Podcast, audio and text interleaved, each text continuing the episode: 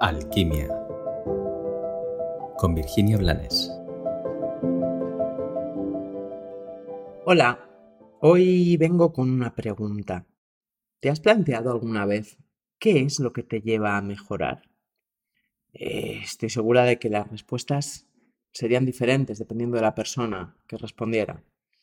Pero la pregunta al final de base va orientada a si mejoras desde la autoexigencia o si mejoras desde el amor a ti. Porque el otro día pensaba en, en lo duro que se juzga muchísima gente y que desde ese juicio que da como resultado una percepción de imperfección, es muy complicado que el juzgado, el autojuzgado, crea que merece ser feliz. Te lo planteo de otra forma.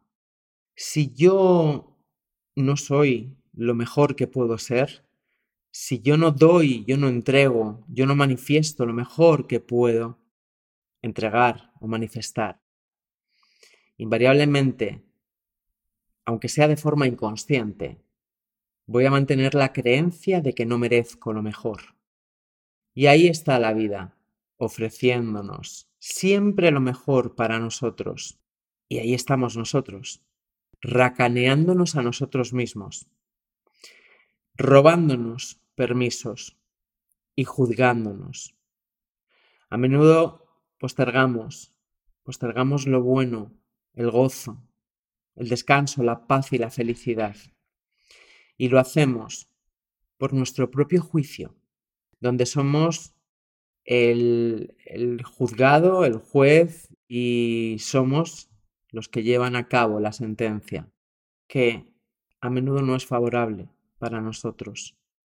Luego tenemos esa parte egoica que se entretiene en desear y en querer lo que cree que tienen los otros o lo que aún se, se guarda como el anhelo o el sueño de la vida que esperaba tener cuando fuera mayor.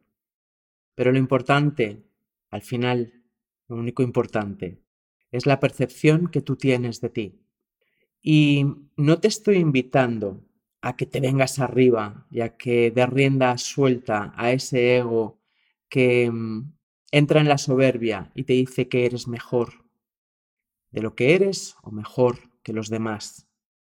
Te estoy invitando a que desde el amor a ti, te invites a ti a mejorar tu manifestación y tu relación contigo, para que optimices los permisos y te abras a recibir todo lo mejor que la vida tiene para ti.